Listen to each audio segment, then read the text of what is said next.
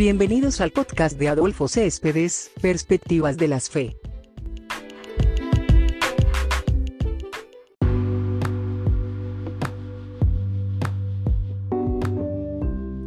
Hola gente, ¿qué tal? ¿Cómo están? Espero que estén muy muy bien el día de hoy.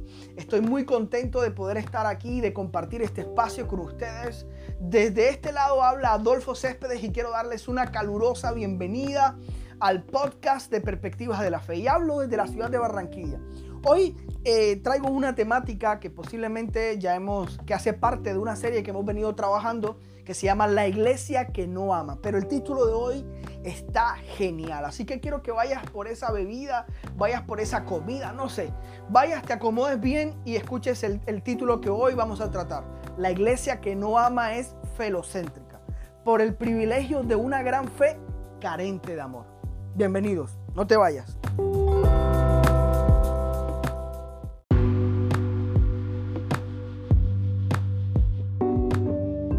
Muy bien, como lo prometido es deuda, nuevamente estamos aquí y pues bueno, eh, me alegra mucho que me estés escuchando desde no sé qué aplicación, posiblemente desde cualquier plataforma de podcast, hay muchas en las que puede estar escuchándose este espacio, de verdad, bienvenido, gracias por, por, por, por escuchar, por quedarte aquí un momento, por seguir y posiblemente por compartir. Bien, hoy vamos a hablar del título que te dije, La iglesia que no ama es felocéntrica. Y vamos a seguir basados en el texto de Primera de Corintios capítulo 13, ¿cierto? Eh, hemos hablado entre el capítulo 1, 2 y 3 y esta parte eh, que le toca ahora es exactamente la siguiente, donde dice, y si tuviese toda la fe, de tal manera que trasladase todos los montes y no tengo amor, pues claramente allí dice, nada soy. A mí me impactó tremendamente esta parte porque eh, comienza diciendo, ¿y si tuviese toda la fe? pues la primera pregunta que me hice fue si alguien realmente pudiese tener toda la fe, o alguien de verdad cree que tiene toda la fe. Y bueno, rebuscando allí por entre redes sociales y demás, me di cuenta que sí, que hay mucha gente que de verdad cree que tiene toda la fe. eh, es curioso, pero sí, así pasa. ¿ya? Eh, bueno, la, primera pregunta que me imagino que te haces es eh, ¿por qué felocentrismo? Y es que curiosamente he construido este neologismo, ¿cierto?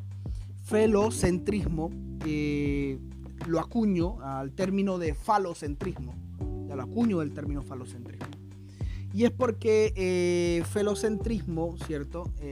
quiero relacionarla con lo que pasa comúnmente con, cuando hablamos de falocentrismo y es que el falocentrismo es aquella teoría psicoanalítica de ver que hay uno que sí, que sí posee miembro sexual masculino y otro que está castrado, ¿ya? En este caso, pues eh, cuando se habla de falocentrismo, eh, se piensa que es la mujer la que está castrada, ya que porque no posee miembro viril. Es la teoría técnica y conceptual en el psicoanálisis por Freud en este caso. Por lo tanto, eh, he construido esa expresión intentando entender la obsesión de la iglesia muchas veces por el poder, ¿ya? Por llegar a quizá a, los puntos más altos, pretender llegar a los puntos más altos, de tener, de alardear de tener la mayor parte de personas, de organización, de dinero, eh, de estructura o tener toda, como dice el mismo texto, tener toda la fe. Eh, y, a eso le llamo eso, eh, a eso le llama felocentrismo, ¿ya? Felocentrismo, eh, tener toda la fe. De aquella iglesia que todo lo que considera débil, inútil y problemático lo discrimina o lo rechaza. En contraste de quienes para ellos tienen toda, toda la fe, ¿ya? Porque estos son débiles y yo tengo toda la fe. O tengo mayor fe que el resto. Sin reconocer que existen otras personas que ni siquiera tienen fe o que, o que ni siquiera tienen un lugar dentro de este espacioso cristianismo. Y así sucede, así sucede hoy día en las iglesias, pues eh, se alardea de tener la mayor parte de fe sin considerar que hay otros que ni siquiera la poseen. Y se discrimina al otro y se cree que es débil, que se cree que es problemático, se cree que es menos cristiano, solo por el hecho de que posiblemente no tiene la fe suficiente ¿ya? que debería tener, o la mayor proporción de la fe. Y pues desde este punto de vista y como parte de la realidad de la iglesia, es lamentable que siempre se vean alardear a unos de tener toda la fe y a otros sean menospreciados por supuestamente no tener nada de ella. Así que este texto, eh, eh, digamos que tiene un propósito y es tratar de, digamos, de hacer una crítica a aquellos que hacen de jueces de la fe de otras personas. De quienes se sienten en el privilegio de poder señalar a, a otros, digamos, por su falta de bienes, por su falta de bendiciones, o por las cosas buenas o malas que puede pasarle y siempre relacionarlas porque les faltó fe. y así lo dicen de quienes creen que es posible literalmente lograr todo lo imposible por la mayor proporción de la fe. Y mejor aún si se trata de mover una montaña. Eh, pues así, así pasa. O por lo menos si, si observamos, analizamos el lenguaje coloquial de muchos cristianos, eh, es así. ¿ya? Eh, pasa así. Lo dicen en, algunas ocasiones, lo, lo demuestran con sus actitudes algunas veces. Es decir, lo que realmente me preocupa es la competencia intrínseca entre cristianos por las medidas de su fe. Por algunos, porque pues, pues, que algunos se sienten invencibles, ya que creen que tienen la mayor fe que el resto, y para ellos parece que se hace necesaria una gran fe, ¿ya? en algunas ocasiones rechazando a quienes para ellos no tienen esa fe. Viven midiendo y alardeando de poseer fe ¿cierto? Y la relacionan siempre con la asistencia al culto, con la asistencia a las liturgias o con la participación a las liturgias o con los sacrificios religiosos como vigilia y una oración, ¿cierto? Que, hacen parte de las comunidades de ellos. Sin embargo, a, a, partir de la lectura del texto y algunos que se le relacionan, nos preguntamos, ¿de verdad necesitamos de una gran fe para mover objetos inanimados?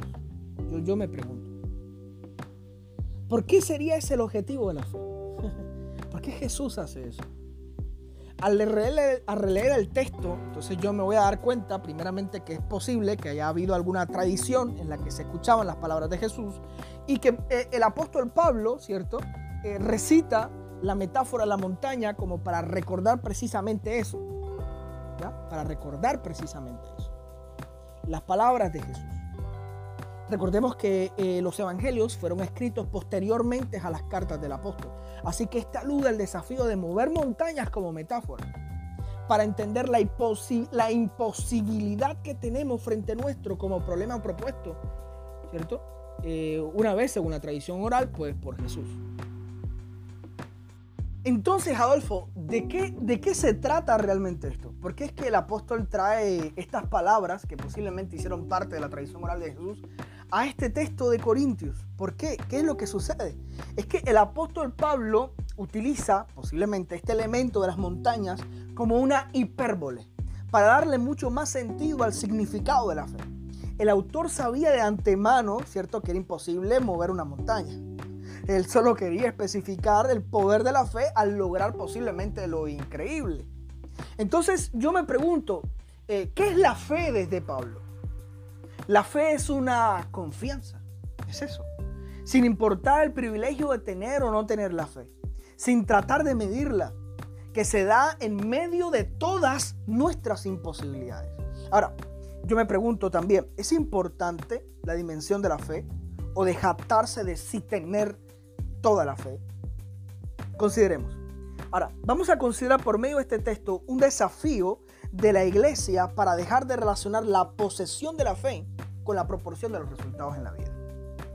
Sí, porque por lo menos lo que decía ahorita en la mentalidad cristiana de mucha gente, eh, todavía eh, relacionan posesión de fe con los resultados de la vida de las personas. Y aunque la montaña no es más que una metáfora, hay quienes interpretan la montaña con sus particulares problemas, con sus obstáculos personales, pero jamás se dijo, ojo con esto, jamás se dijo que necesitáramos una fe de la magnitud de la montaña para hacer oposición a esos problemas. En lo absoluto. ¿ya? En lo absoluto. O que viviéramos considerándonos mejores personas por hacer a uno a un lado de las montañas mientras observábamos a otros imposibilitados ante aquellas. No, nada de eso. La fe no necesita de proporciones o de grandes alardes de tenerla. Quizá yo digo acá que el que diga tenerla posiblemente es el que menos, el que menos tiene, el que carece de ella. Las montañas de, esta metáfora solo necesitan de un grado, ¿ya? así sea mínimo, de confianza en que se moverán. Y eso fue lo que Jesús al final, eh, por lo menos eh, los evangelistas nos dejaron claro eh, en el texto. Si tan solo con un grano de mostaza, ¿cierto? Es decir, la fe no necesita realmente una medida. Si fuera tan pequeña, pues esa misma fe no serviría. Es exactamente lo que quiere tratar de decir el, autor aquí. Sin embargo, ¿por qué Pablo relaciona fe con amor? Entonces aquí es cuando se me rompe un poco la cabeza. Porque me doy cuenta que una iglesia que no ama es una iglesia felocéntrica. Es decir, una iglesia que no solo cree que tiene fe, sino que se considera a sí misma como la única que puede tener la fe y a veces proporcionalmente más visible o más interesante que el resto de quienes le rodean. Para sí tiene toda la fe, castrando con ella, castrando con ella, sí, escúcheme bien, a quienes para ellos son más débiles o realmente no la poseen. Entonces Pablo en esta ecuación se refiere a aquellas personas que querían hacer sentir a otros cristianos mal por tener una fe poco sobresaliente. ¿Ya? ¿Sí? Mientras había otros que según estos cristianos tenían una fe que no llamaba mucho la atención, entonces habían otros que posiblemente creían, cierto, a sí mismo que tenían una fe bastante sobresaliente. Eh, esta discusión, esta competencia eh, a Pablo le molestaba realmente. Que a Pablo realmente le molestaba es que había gente que tenía esa necesidad de utilizar su supuesta grandiosidad de su fe, ¿cierto? Para opacar la fe del resto. Entonces yo, yo, yo, yo trato de reinterpretar, de mirar a hoy, día y me doy cuenta que hay personas que conectan la espiritualidad, la forma de vivir el cristianismo o cualquier otra forma de creencia con la proporción, las posesiones y las formas de su fe. Entonces justifican la falta de bendiciones, el fracaso de, digamos, personal por tener o no fe por tener o no fe. Y es que quizá no tuviste esto, tal situación en tu vida porque no tuviste la fe suficiente para ver lo que esperabas. Eh, dicen algunos alardeando de poseer toda la fe. Pero esperen un momento, las personas no les va mal en sus vidas por la falta de fe. Ah, porque no tuvieron la fe suficiente para mover la montaña. Ni tampoco les ha ido mal porque su fe no tiene todo el poder que creen que debe tener. No necesitamos de las medidas de fe para poder seguir, sentir que creemos. Pues algunos han llegado a pensar que la fe es levantarte con mucha energía y tener un gran grado de positivismo, de considerar que todo te va a salir bien. Y sí, las cosas le salen bien por todo el empeño, el esfuerzo, el optimismo que le colocaron esa dificultad, ¿cierto? Así que sí, es posible que solo necesitamos fe. Entonces, o que, solo, o que ni siquiera necesitábamos fe, solo optimismo, sin medidas, sin proporciones.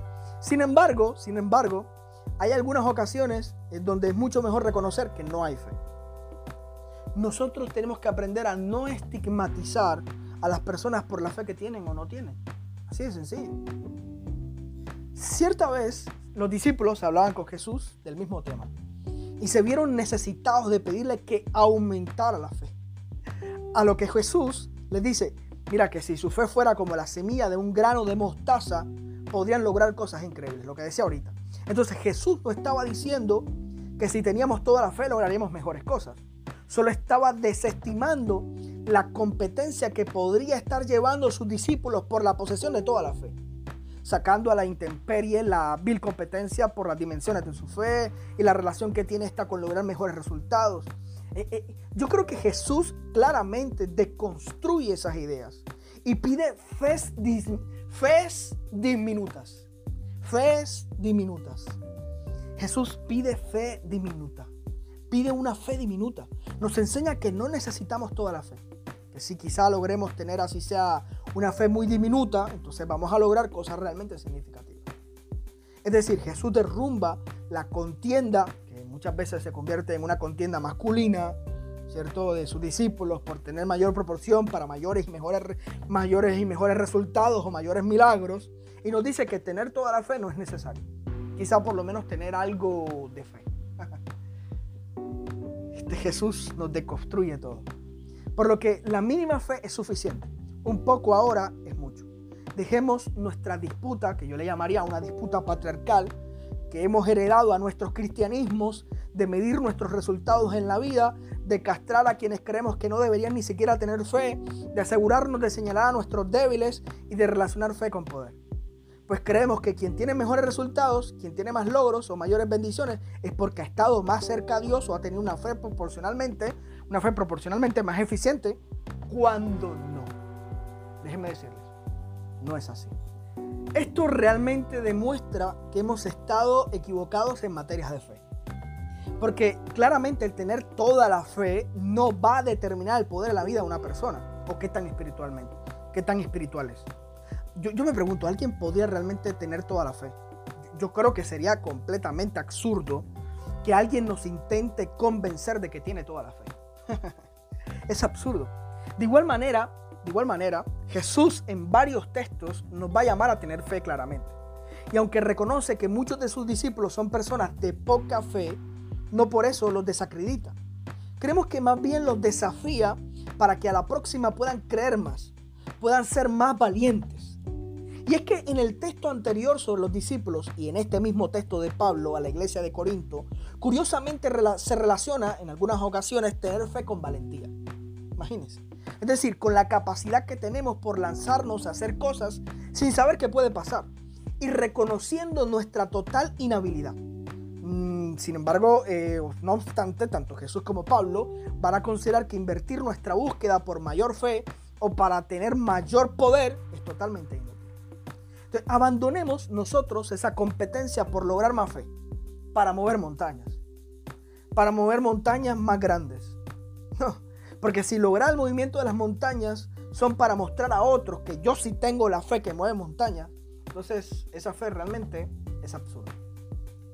Es lamentable que pensemos que esto de mover montañas es casi de forma literal y se relaciona con algo, digamos, eh, sobrenatural. Cuando la fe en Pablo es más bien una capacidad para enfrentar nuestras propias incapacidades. Sí, nuestras propias incapacidades. Así que es posible que eso sea la fe, una manera de saber que frente nuestro hay una montaña. Reconocer la montaña, querer moverla y saber que es imposible mover la montaña. Tener claro el valor de esa dificultad de mover la montaña y estar conscientes de esa realidad y sí, sí, hacer todo lo posible para que esa montaña se. Ahora, Pablo reconoce que se pueden mover montañas desde la metáfora y que se puede tener la fe para ello para ser un movedor de montañas. Porque muchos de nosotros tenemos la convicción de creer que es nuestra fe. Pero nos dice que no vale nada si no desarrollamos el valor del amor. Es decir, un removedor de montañas no te hace mejor cristiano. Pero una persona que ames a quienes consideran que no tiene la fe suficiente para mover ninguna montaña, sí.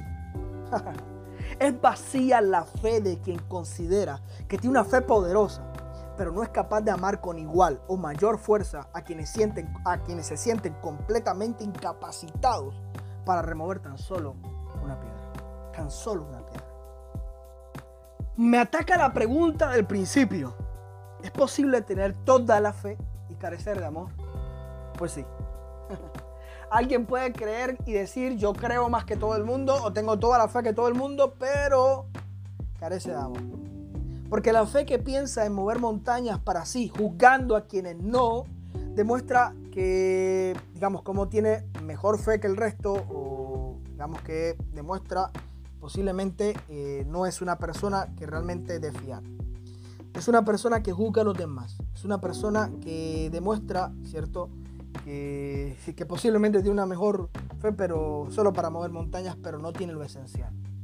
Y lo esencial aquí es el amar un cristiano felocéntrico, es decir, es uno sin consistencia, eh, hoy se siente poderoso y frente a otras montañas pierde la fe y también el amor. Aún se ha movido montañas antes. Se hace carente de la esencia y sustancia del cristianismo, que realmente es amar. La fe fue una preocupación de las primeras comunidades cristianas. Fue un tema importante para el discurso de Pablo, pero entendía que había que romper con la jerarquía que se imponía dentro de la iglesia donde colocaban la fe por sobre el amor. De allí la importancia de dar preeminencia al don del amor. Amar a hermanos y enemigos eh, es la consecuencia de nuestro cristianismo. Eh, amigos, mira, no es, no es mover las montañas, no son los milagros que nos persiguen o que podemos demostrar a los demás, porque ellos no son evidencia de nuestro seguimiento de Jesús. Nuestro verdadero, nuestra, nuestro verdadero testimonio del seguimiento de Jesús es realmente el amor. Ese es. para resumir la idea hasta aquí. La iglesia debe dejar su posición de castradora, de hacer un lado a quienes consideran débiles o vulnerables, de buscar eliminar lo femenino, lo femenino como si fuera menos importante, de reducir la capacidad de amar en la comunidad, al invitar a, rechazar eh, o a colocar en una absurda competencia a quien ve como con poca fe. ¿Ya? Eh, para reconvertirse realmente en una iglesia que acoge al otro, en una iglesia que ama, que tenga o no tenga la fe que muchos presuman, pueda amarlo o mueva o no mueva las montañas que muchos creen que debe moverse, también lo ame. Somos los discípulos con poca fe. Soy el discípulo con poca fe, pero con un corazón inmenso, o intento serlo, ¿cierto? Y, y esa es la invitación de Jesús y es la invitación de Pablo aquí a la iglesia de Corinto. Debemos ser los discípulos con poca fe, pero con un corazón inmenso para amar a todos y todas, sin importar su fuerza, su fortaleza o su poder. Amar es lo que nos hace ser, porque sin amor Repite nuevamente Pablo allí. Nada somos. Gracias. Perspectivas de la fe.